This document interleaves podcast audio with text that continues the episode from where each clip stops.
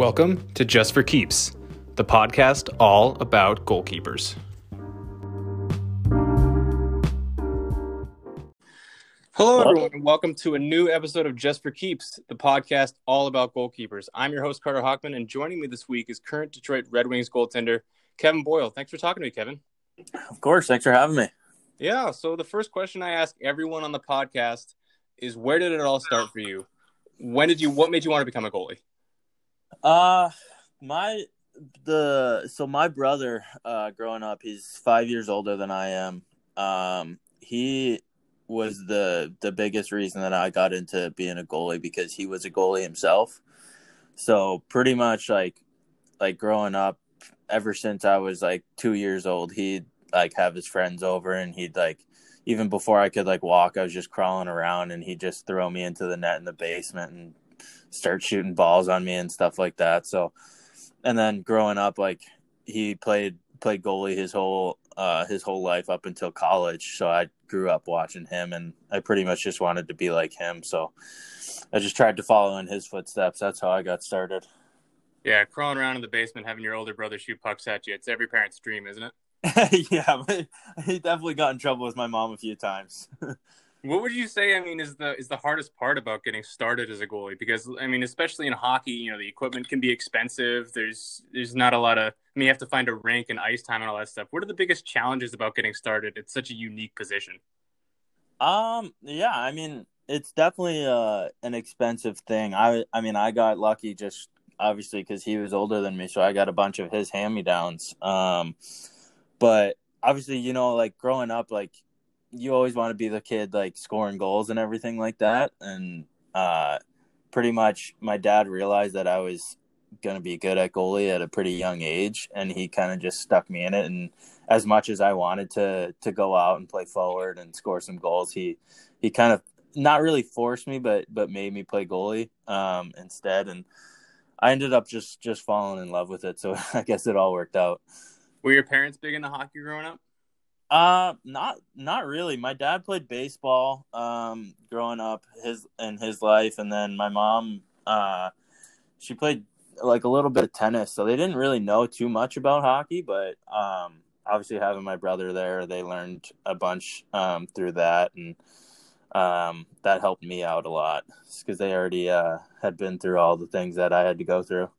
Yeah, that older sibling to younger sibling, it really does help. I know it helped with my with with me getting into college and everything, my sister that she was the guinea pig, and they're with me. They're like, "Oh, we know how to do this now." Yeah, exactly. So you you grew up in Manalapan, New Jersey. Any hockey fan knows about the legendary career of Marty Brodeur with the Devils, but was there a big hockey culture where you grew up?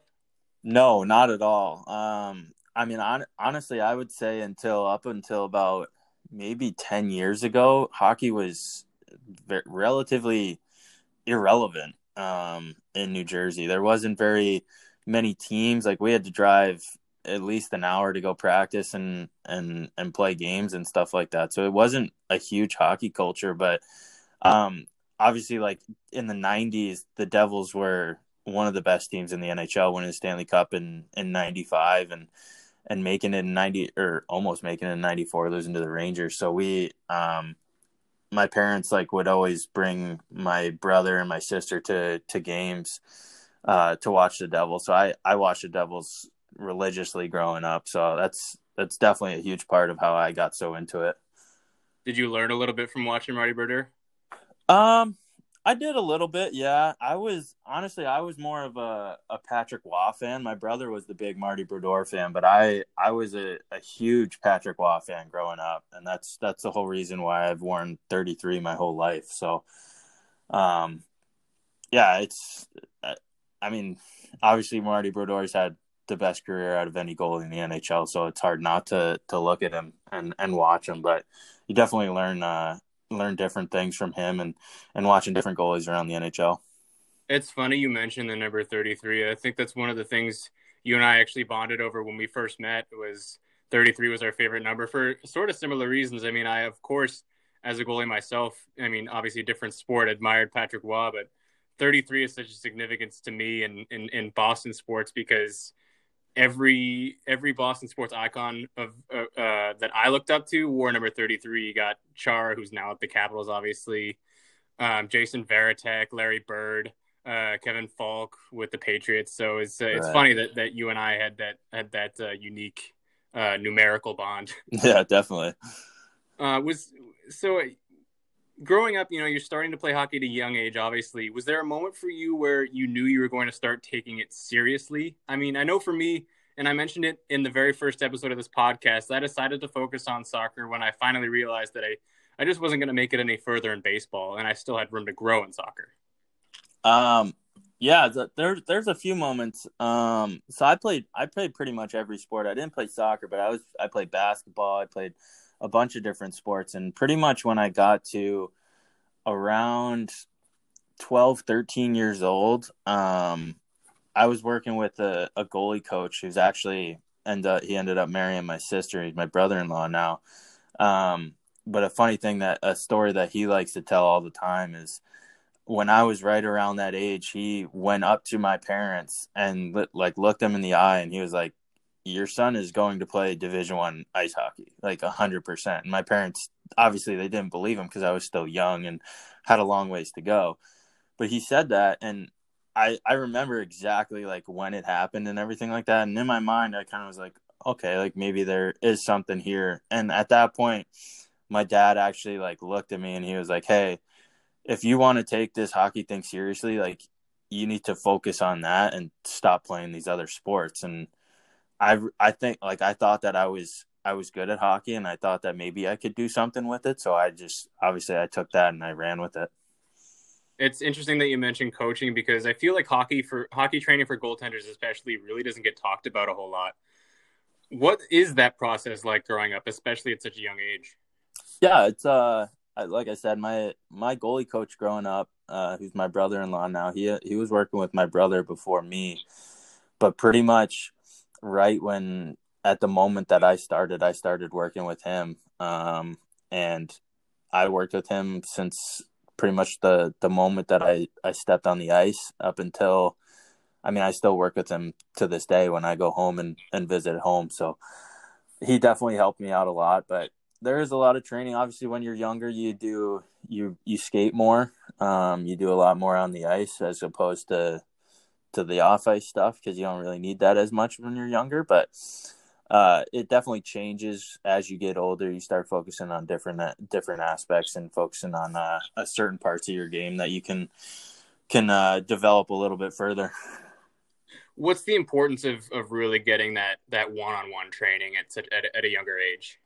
Um, I think the one-on-one training I think is more important as you get a little bit older, say into into high school. I think uh, growing up, I think the the group work growing up is even more important because, and not necessarily a big group, but say say like two, three, four goalies out there with you. Um, maybe some of them are a little bit older, so that you have those other people that that you can learn from also. So you're not even just learning from the coach in that time that you have with him but you're also learning from watching these other people and picking up on different things that uh that they might do better than you and you can start start developing that part.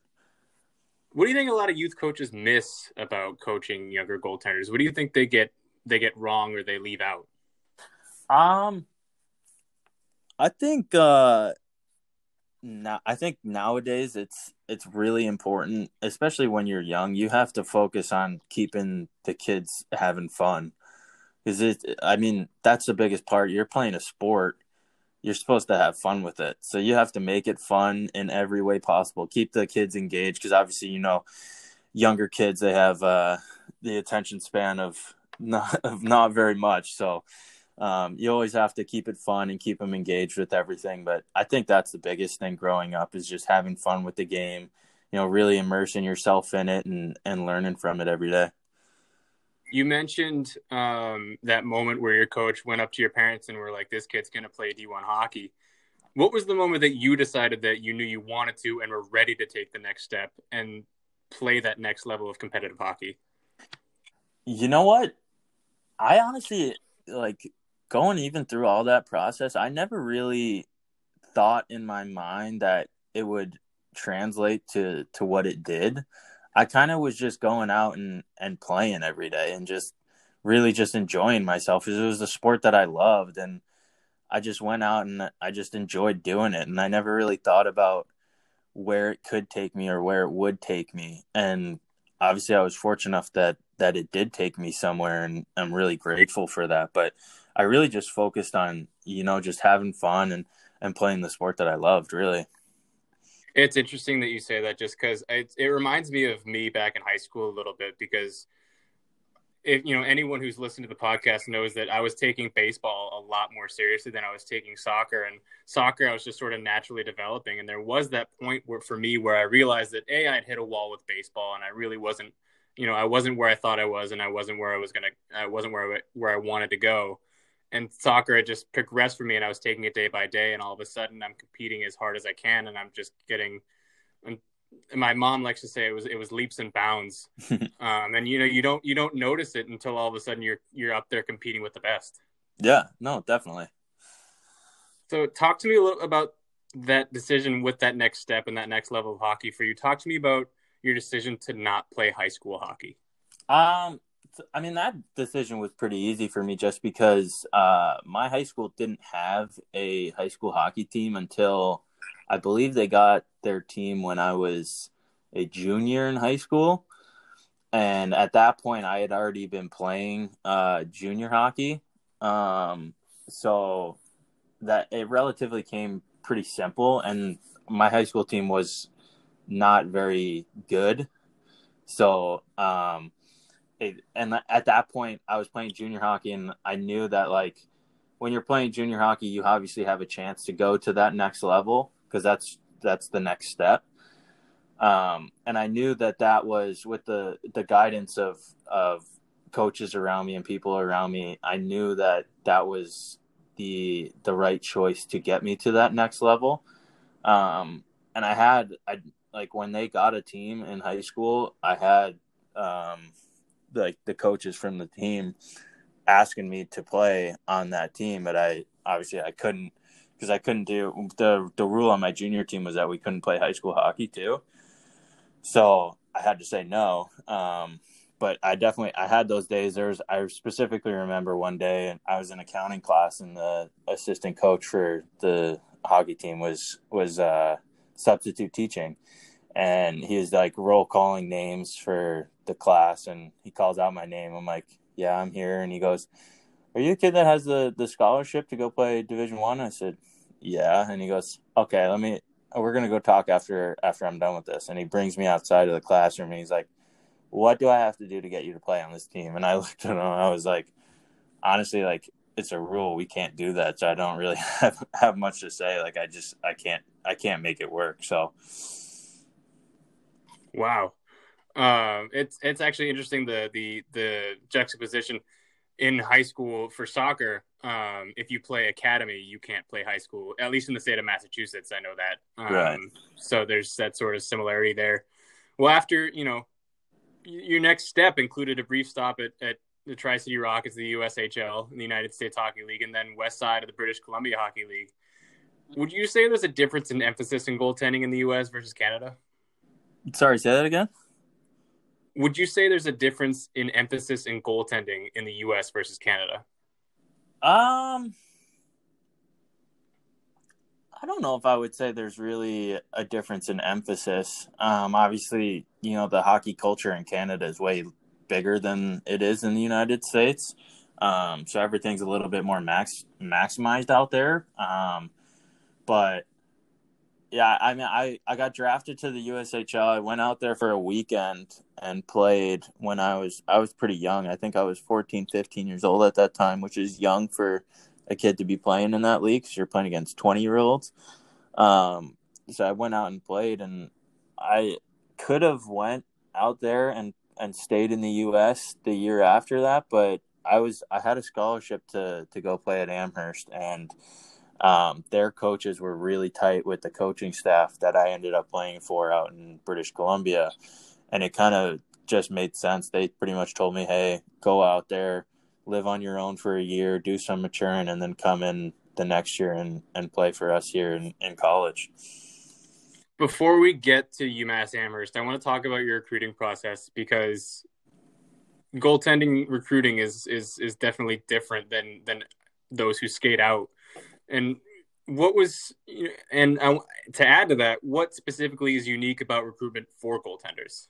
Yeah, in all honesty, my recruitment process was relatively fast. I was I ended up uh, committing when I was I think I was 15 when I did. I was either 15 or 16, and um, I was still playing in New Jersey, and I had a, a couple like a couple different colleges email me and stuff like that. I went on a visit to Quinnipiac originally with some other guys on our team, and then um, I had some other like Yale emailed me, and I was supposed to go on a visit to New Hampshire, but I went on a visit to Amherst the week before, and I got there and I pretty much just fell in love with the campus and and the facilities and the coaching staff that they had there, and we got home from that weekend, and on Monday they called me um, and they offered me a full scholarship to go there, and I was supposed to go on a visit to New Ham- UNH um,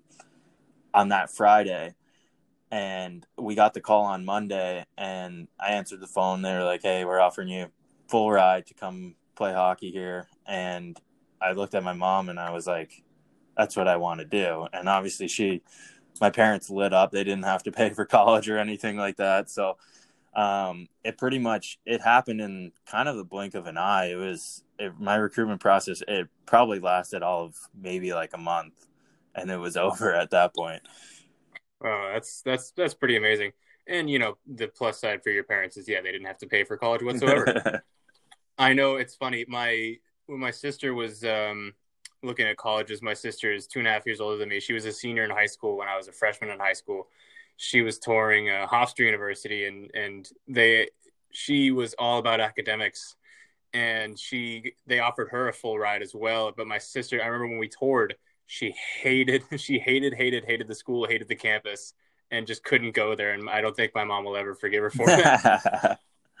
it happens. Um, it does happen. Um, but you had a college career that began pretty normally, um, but it ended about as good as you could ask for. I want to start with your first two years at, at Amherst. Uh, in 41 games, you went 16, 17, and 6. Pretty even, nothing spectacular, but nothing bad. But talk to me about what happens next.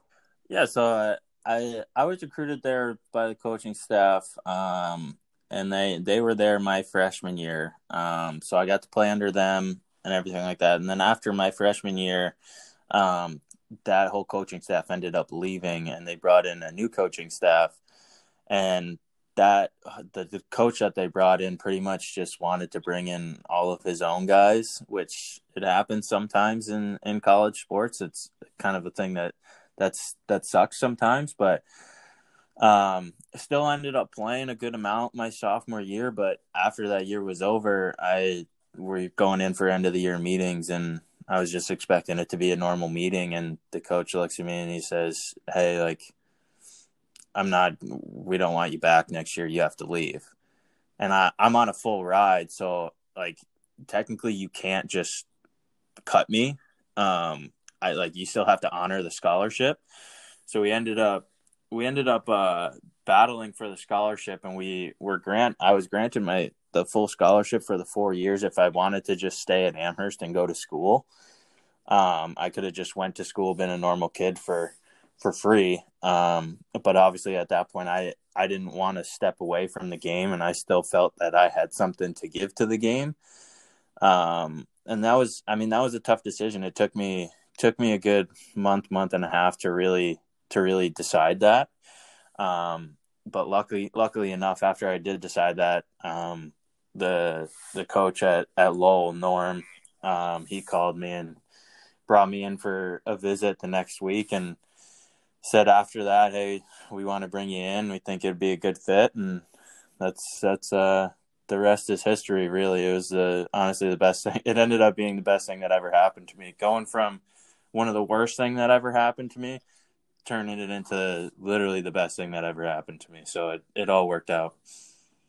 Was there something that attracted you to Lowell in particular? I mean, I can't speak for myself because I knew I wasn't going to transfer. Um, I and but I never would have transferred to the epitome of a rival like UMass Amherst. You know. Mm-hmm. Um. Yeah, it was honestly it was the coaching staff and the culture that they had there. Um, they brought me in, had me meet the team and everything like that, but really it was everything that the coaching staff said to me really resonated in me.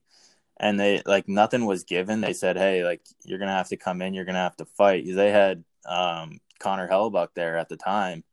And he was only when i transferred there that was going into his sophomore year. So he still had three more years which would have been my three years. He ended up leaving after his sophomore year but nothing was going to be handed to me. Um, and sometimes that's exactly what you want because it it makes you turn into the best version of yourself and that's exactly what happened.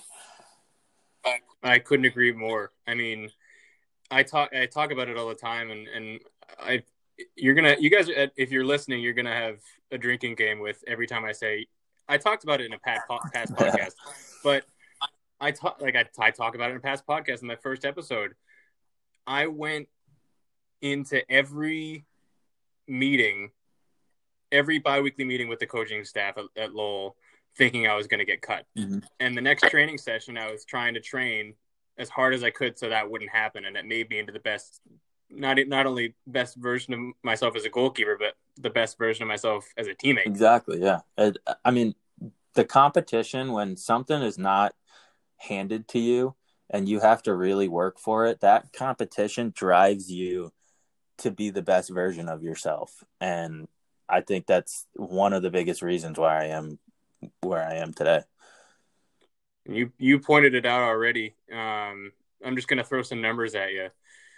Uh, in 2015, 2016, 24 wins, 10 losses, 1.3, 1.83 goals against average, seven shutouts, Hockey East's goaltender of the year, Hockey East's co-player of the year, alongside current Vancouver Canucks goaltender Thatcher Demko. And you broke the former Lightning goaltender Dwayne Roloson's school record of 2,342 minutes played with 2,364. What was that year like for you, and how did that help propel you to the next step in your career? Um, yeah, I, I mean that that was the best year of hockey that I've ever played. Um, 100%. Um, I really I I stayed there. I had my junior year. I played okay my junior year, but not great. And I stayed in Lowell that summer. Really put a lot of work in off the ice to get in the best shape possible, so that I was prepared to come in. And pretty much from the get go, um, Norm, our head coach, he told me he's like, "Hey, this is like this is your spot. This is your time to shine." And I kind of took that and I kind of ran with it. And I knew from from the first game we played uh, I think we played RPI and we beat them three nothing. I think I had a shutout in the first game of the season and I was like, you know what? And we had a we had a hell of a team too. And I was like, I looked at this I, I looked at this and I was like, this is gonna be a special year. And it turned out to be literally it, probably the best year of my life. I ended up obviously had played great on the ice, made the best friends that I could have ever hoped for, friendships that'll last me a lifetime. I met my wife now. It was, I mean, looking back on it, it's 100% the best year of my life. And all those numbers, they obviously they, they came about, but I never really focused on anything of that. I just, I really wanted to just enjoy that whole year, enjoy the time with, with, uh, with my teammates um, enjoy the moments with with my family, with my wife, and it. Looking back on it, I mean, it's just it was honestly incredible. It was incredible to watch. That year was my it was my freshman year at Lowell, um, and not only was it my you know my first experience with, you know, my first real experience with college hockey. It kind of symbolized the culture at Lowell. It almost created a new culture within the athletics department, and, and we wanted to mirror the success that you guys had that year. Right. Yeah. And we, you know, not to toot my own horn a little bit, but the following year we did finish as a soccer program third in the oh, country. Yeah. So I'm not going to say we did. We did mirror oh, you guys, yeah. but I was following along. Um, you can look it up. It's fine. it happened. Um, following, you know, following your career, the NHL draft comes. and then it goes. You remain undrafted, but soon after you sign an entry level contract with the Anaheim Ducks. What was that like for you? Yeah, so so the NHL draft actually happens um at, like pretty much as you graduate high school. Um so that happened before that. I was I think I was 18. I was on the radar for the NHL draft, but ended up not being drafted, which honestly was kind of a blessing in disguise because um then after my college career, you could just sign as a free agent with pretty much whoever you wanted. Um, but so after my my the year ended, we were we lost we ended up losing to Quinnipiac in the uh, I think it was the Elite Eight, the game to go to the Frozen Four. We ended up losing, and I'm sitting. Obviously, my college career literally just ended. Trying to sit in the the locker room and just kind of enjoy the last moments with the boys in the locker room and everything like that. And Norm comes in, pulls me aside outside. Not on, not even. I'm still half dressed at this point. Probably five minutes after the game ended, he pulls me aside and he says, "Hey, I know this sucks and everything like that, but when we get back to Lowell, you're going, like you're going out to dinner tomorrow night with with a couple guys from Anaheim Ducks." And I was like, "Come on, like my season just ended. Like, don't joke with me."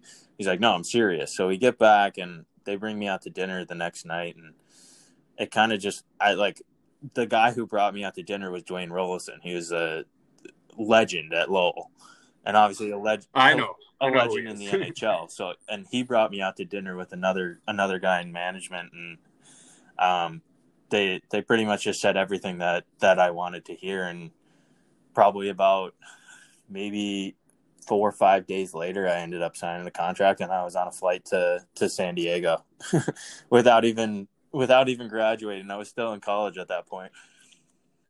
That's very different from how my senior night ended. uh, it was very cold in New Hampshire and an hour long bus ride home. Dwayne Roloson was not waiting for me with a free there. Um, yeah, that's not how that ended for me. But you're out in San Diego now. Um, not as we speak, but you're out in San Diego at this point. Everyone talks about the speed of play being the first thing they notice um, about being able to compete at the next level. But aside from that, what were the most difficult parts for you? Um, I think the most difficult parts is that you know in college you're pretty much everything is is very structured and you have a whole plan of every day what it's going to look like whether you go to practice and you go to class and everything is very structured and laid out for you.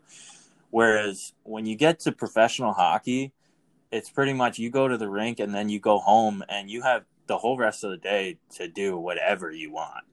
So there's a lot of downtime and you have to really know and learn how to maximize your time to make sure that every day you go into the rink you're going to be the best best like player you possibly can be. And that's tough like especially when you're i was lucky because i was a little bit older at that point but for young kids like that's tough to do because you know sometimes they've never really had to do that. They never had to really live on their own. They've never had to go get groceries or like pay for an apartment or anything like that. And it's it's stuff you have to learn. It's a little bit of a growing uh, process but it comes with time. Circling around the goaltending aspect about it, what would you say are the most difficult parts about taking that next step?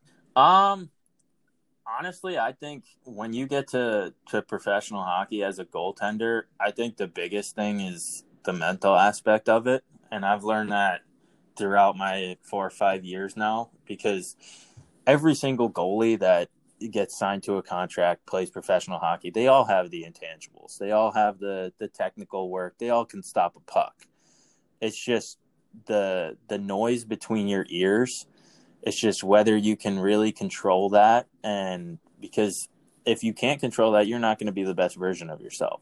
So if you can control that and can be mentally strong and make sure that you are the best version of yourself i think that is what ultimately sets aside the great goalies from the ones who are just going to be average professionals It's true. I mean, I think I, I could arguably say that 80% of goaltending and goalkeeping is is in your own head. i would i would even argue that probably even a little bit more. I'd say it's almost 85 to 90.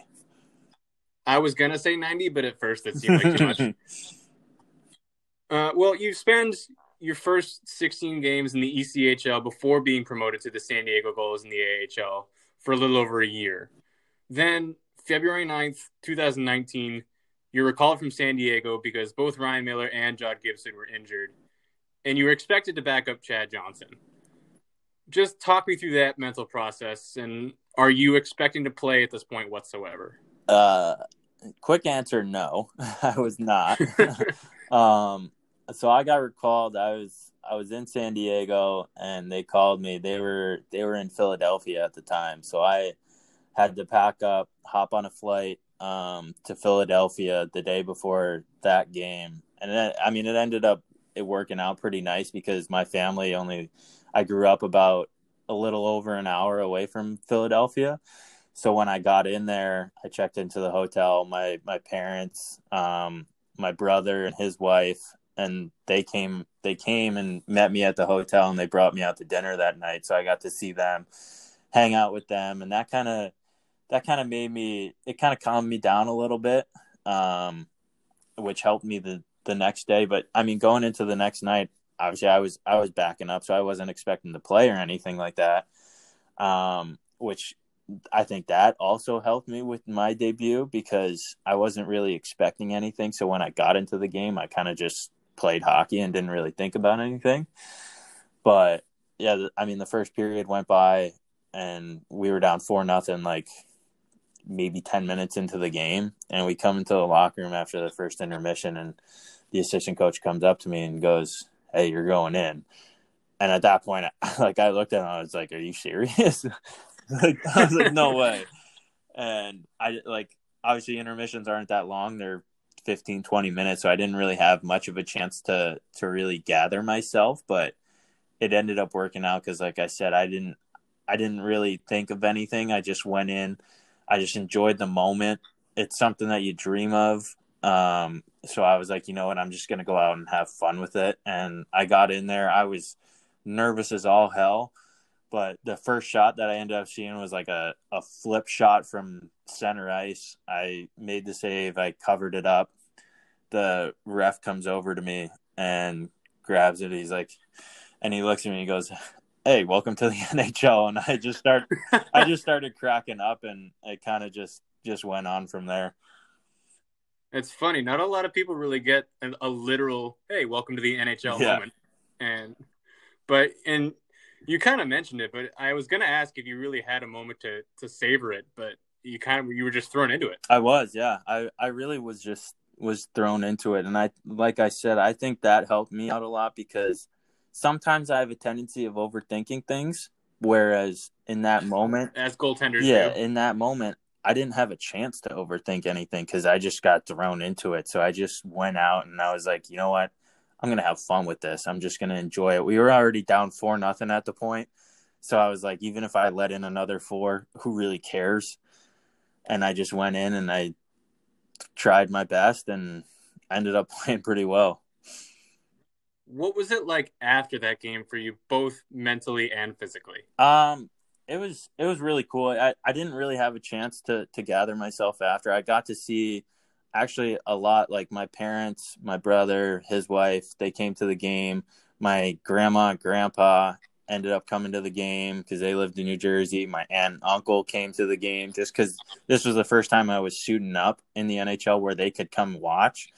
So they didn't want to miss it, and it ended up working out that I ended up got it. I got to play. So pretty much after the game was over, I did a couple interviews just because it was my first game, and I got to see them and and really cherish the moment with them, which was really cool. Four days later, February thirteenth, two thousand nineteen you get your first National Hockey League start against the Vancouver Canucks. When were you told that you were going to start that game? so this is actually kind of a crazy story. I've told it a couple times, but I haven't told it to many people. But so I was, I, me, me and my wife were out in uh, in the hotel. We were there, and and we had practice that day, and my wife was pregnant at the time, um, and we were at practice the day before that game finished up practice and I come back, I look at my phone, I had like four missed calls, a bunch of texts from my wife, and she was in the hospital while I was at practice. Um, I didn't know what was going on. So I pretty much just rushed out of the rink. I told them, I was like, hey, my wife's in the hospital. I got to get out of here. So I didn't have a chance to like be told anything. Um, so I was in the hospital with my wife at the time. She ended up having a, uh, um, what do you call it? We we ended up losing the child that that day. We found out, um, and I got a call. I was in the hospital. I got a call from our assistant coach, and he was like, "Hey, is everything okay?" I told him what was going on, and he's looked at me. He said, "Like I'm uh, like obviously that sucks, but you're playing tomorrow. like you're starting tomorrow." Um, wow. Yeah. So it, it's kind of a crazy story, but it, it was it t- it was a tough time, but it ended up being a blessing in disguise because we were going through that tough time, and me playing my first NHL start and having that game, it ended up being a little break from real the reality of what was going on, and we could really kind of immerse ourselves in that moment of playing and fulfilling my childhood dreams instead of focusing on the bad things that were going on. Well, you you kind of mentioned it a little bit. It's the dream scenario in your first NHL start. You pitch a 35 save shutout for a one nothing win in your first NHL start, and not only that, you get to do it with guys like Ryan Getzlaf and Corey Perry. Mm-hmm. Can you just walk me through everything that was going through your mind from the start of that game to the end? Like, at what point were you aware? Holy crap! They still haven't scored on me. um, I think it was about about six minutes left in the game. I looked up and I think I probably had like 28 saves at that point, and I was playing pretty well. And I looked up, we were up one nothing at the time. I was like, "Holy crap! I might have a chance to actually do this thing." Um, and it kind of hit me then, but I didn't really think too much about it. It really, it really hit me after the game was over, and I was like, like that did that actually happen? Because, like I said, it, it's something that you're playing hockey in your backyard or, or out in the cul-de-sac like it's something that you like you dream about and you're like like you play play out that scenario while you're out there growing up. And when it actually like comes true and comes to fruition it's it's something that like it, it's honestly it's it's an indescribable feeling that you just like it's re- like even to this day it's it's still hard to describe that that that is how it played out. It's it's honestly pretty cool. It's cool to it's cool to to say to myself hey i know him. Um but what what do you think has been the most gratifying gratifying thing about your journey as a goaltender so far? Um i think the most gratifying thing has been me kind of getting in tune with with my body and my mind. Um, especially since I've turned pro, I've kind of, you know, growing up, like you don't really think about all that stuff. You're just going out playing hockey, playing a sport, and having fun with it. Whereas now, I'm like, you start thinking about other things. It's it's kind of a job now. It's it's how you put food on the table. I have a wife and a kid, so you want to support them. But um, really, how I've I've really come in tune with what I need to do every single day to get myself ready for that next day um, is kind of the coolest thing that I've really noticed. And it's it's taken a lot of time and a lot of work and a lot of bad moments, but I think that's honestly the coolest thing is seeing the the progression of of where I was when I started as a kid, young kid, naive, to where I am now is is probably the coolest thing to look back on. Well, your journey your journey certainly isn't over because October 9th of 2020, you signed as a free agent to play for the Detroit Red Wings. And actually, we were supposed to record yesterday, but you shot me a text and saying, "Hey, I got called up. By the way, I can't do, I can't, I can't, I can't talk to you tonight, but maybe we can do it another time." but what's what's what's next for you in Detroit? You know what? I, honestly, I don't know. Um, this this whole year has been been crazy. Obviously, last year with the season getting canceled and me going into being an unrestricted free agent for the first time, and really having my pick at where I wanted to go.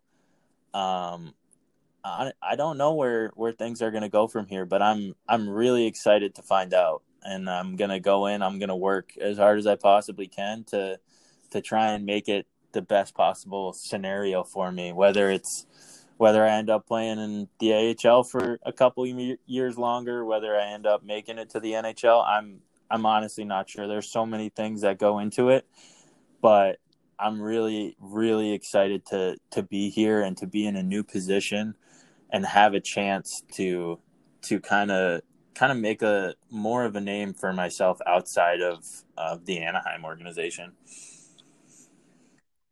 Kevin, it's always great to talk to you, and and honestly, I as you know, I wish you nothing but continued success. Thanks, Detroit. buddy. Appreciate it. Appreciate you having me on. This is has been a blast. I'd love to do it again. I'd love to have you back on anytime. Uh, guys, guys, this has been another episode of Just for Keeps, the podcast all about goalkeepers. I'm your host, Carter Hockman.